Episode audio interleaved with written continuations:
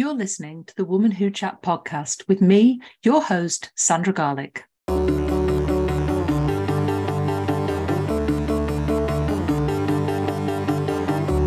podcast where I chat to women in business who share their knowledge and their business journey, including their top tips, especially for you.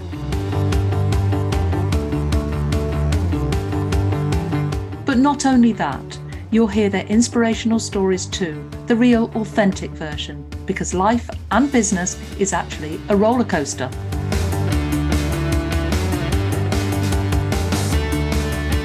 I'm the founder of Woman Who, and I help you to power up your personal brand and get visible. I teach you the simple steps to get where you want to be. I help you to find your story and create the opportunities for you to share it confidently on stage, in print, and in other media. I'm delighted to bring this podcast to you each week to inspire and motivate you so that you can achieve in the future.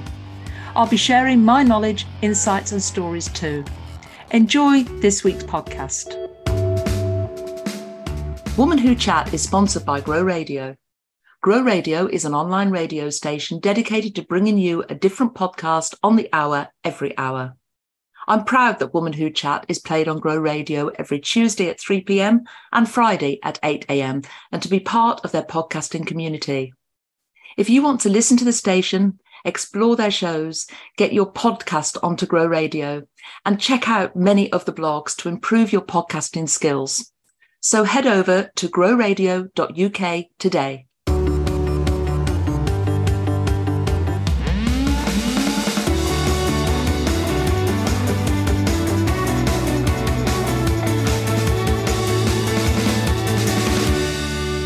Welcome to Woman Who Chat, and today I'm speaking with Rachel Collar of House of H R. Welcome, Rachel.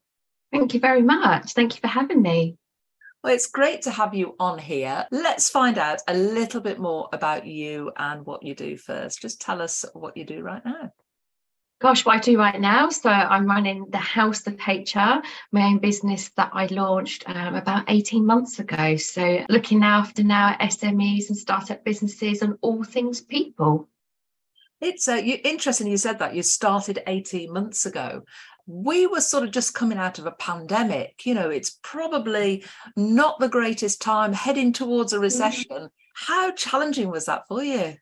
Gosh, I think, yeah, because it was, well, even networking was still online when I launched my business.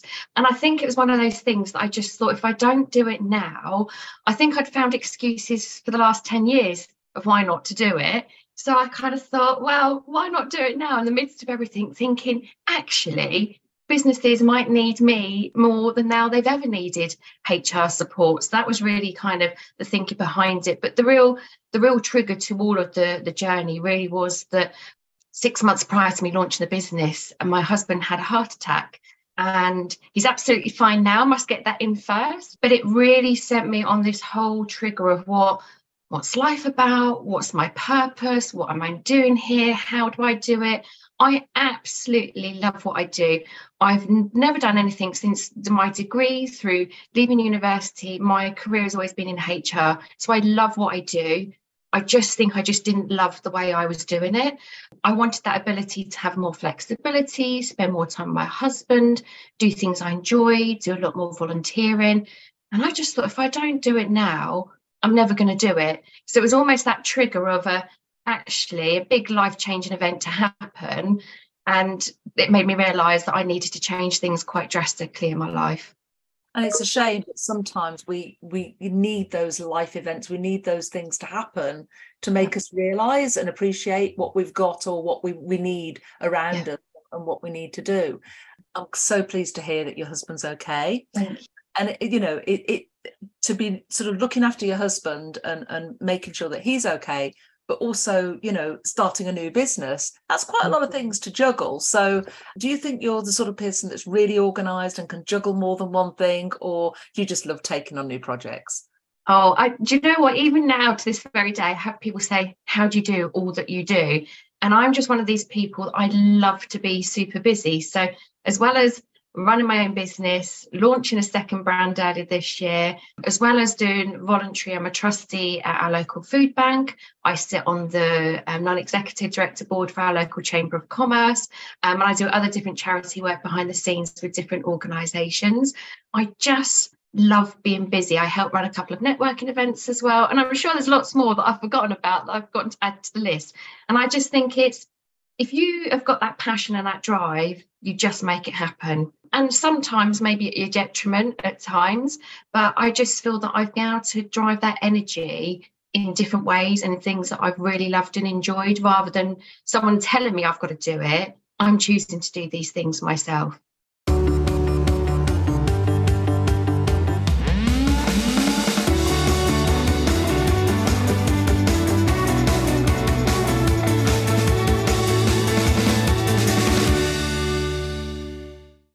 I'm delighted to announce that the Woman Who Achieves Solopreneur Awards twenty twenty-three are open for entry. A solopreneur is a woman in business who works on her own as a sole trader or sole director. All the information you need and the entry form is on the Woman Who website. Celebrate your achievements and enter the Woman Who Achieves Solopreneur Awards twenty twenty-three today at woman who dot co dot u k. Now back to the podcast.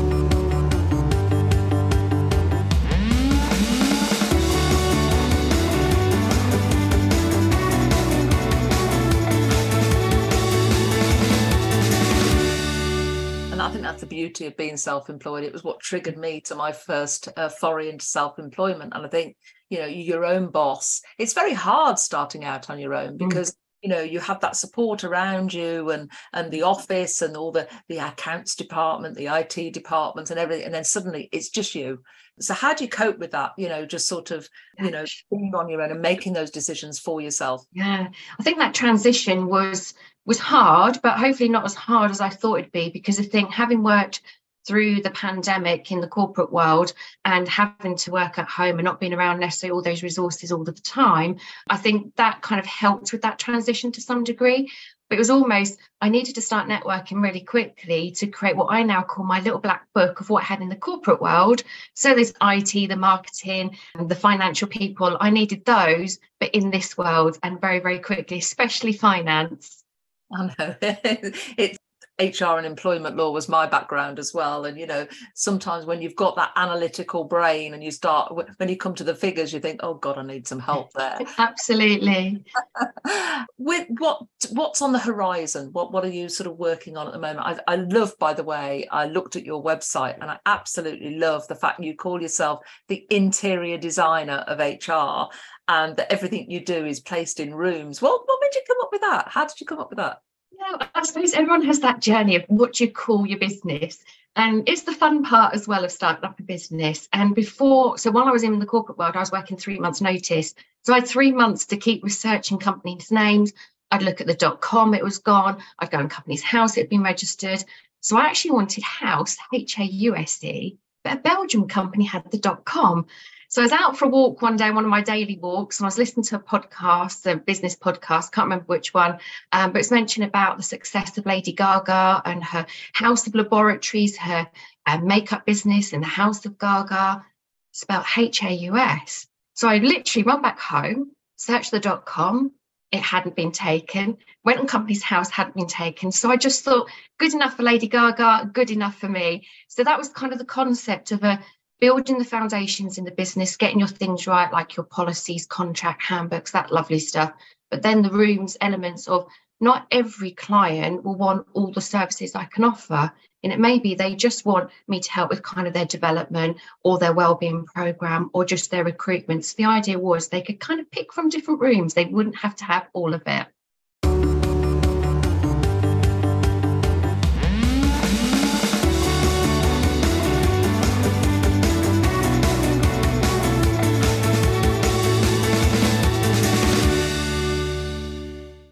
I absolutely love networking, and I'm hosting a Woman Who Live and Lunch in Birmingham on Friday, the twenty-second of September.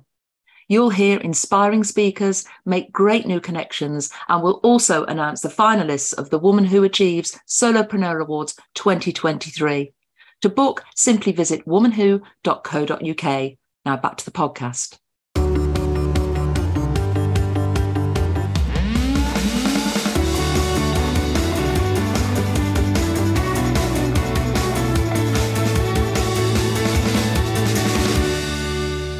Absolutely love the concept. It's great. And I love the Lady Gaga story.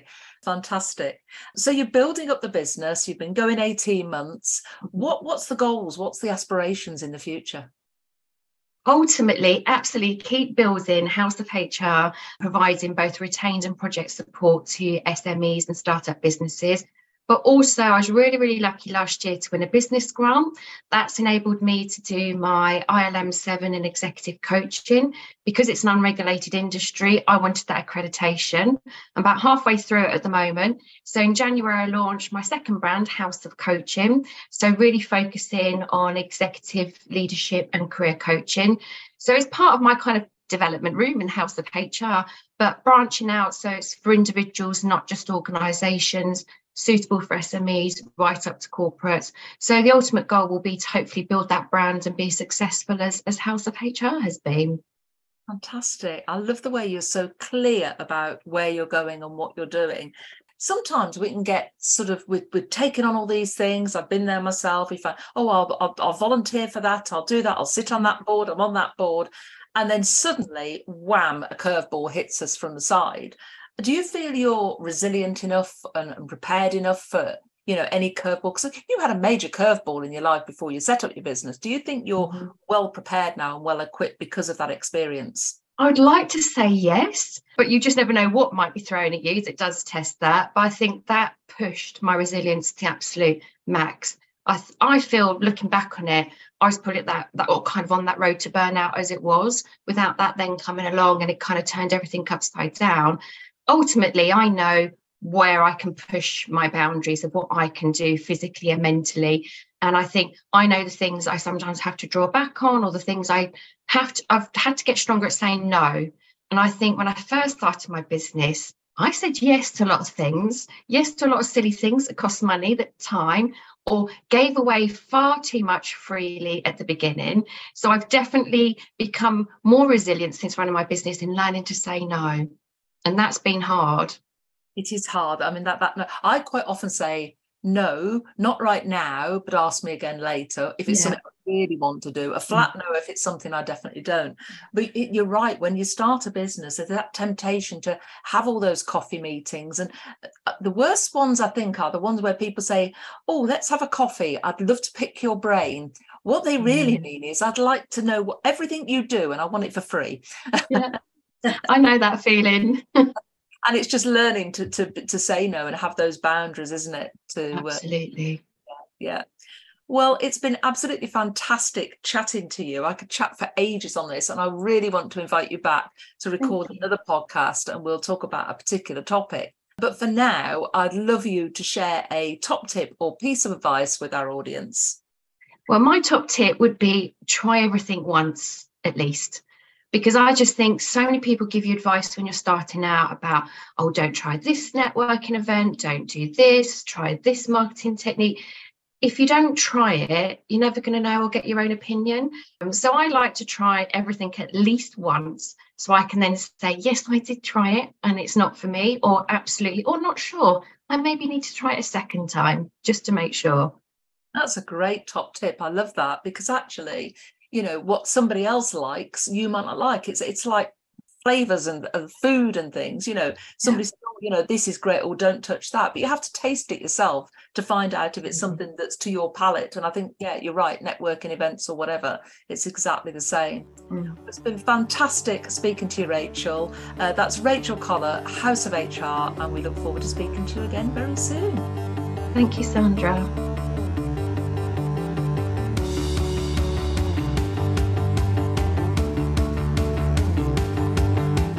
Thank you for listening to the Woman Who Chat podcast. I hope you enjoyed it. Join me next week for more inspiration, learning, and top tips. In the meantime, visit woman who dot co dot uk to find out how you can start your Woman Who journey, or even feature on a future podcast. You can also join the Woman Who Achieves community on Facebook. The link is in the show notes. There, you'll get the opportunity to network, find support and make new connections with over a thousand women in business.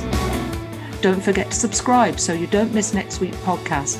And if there are any topics you would like to hear, just get in touch with me, your host, Sandra Garlick.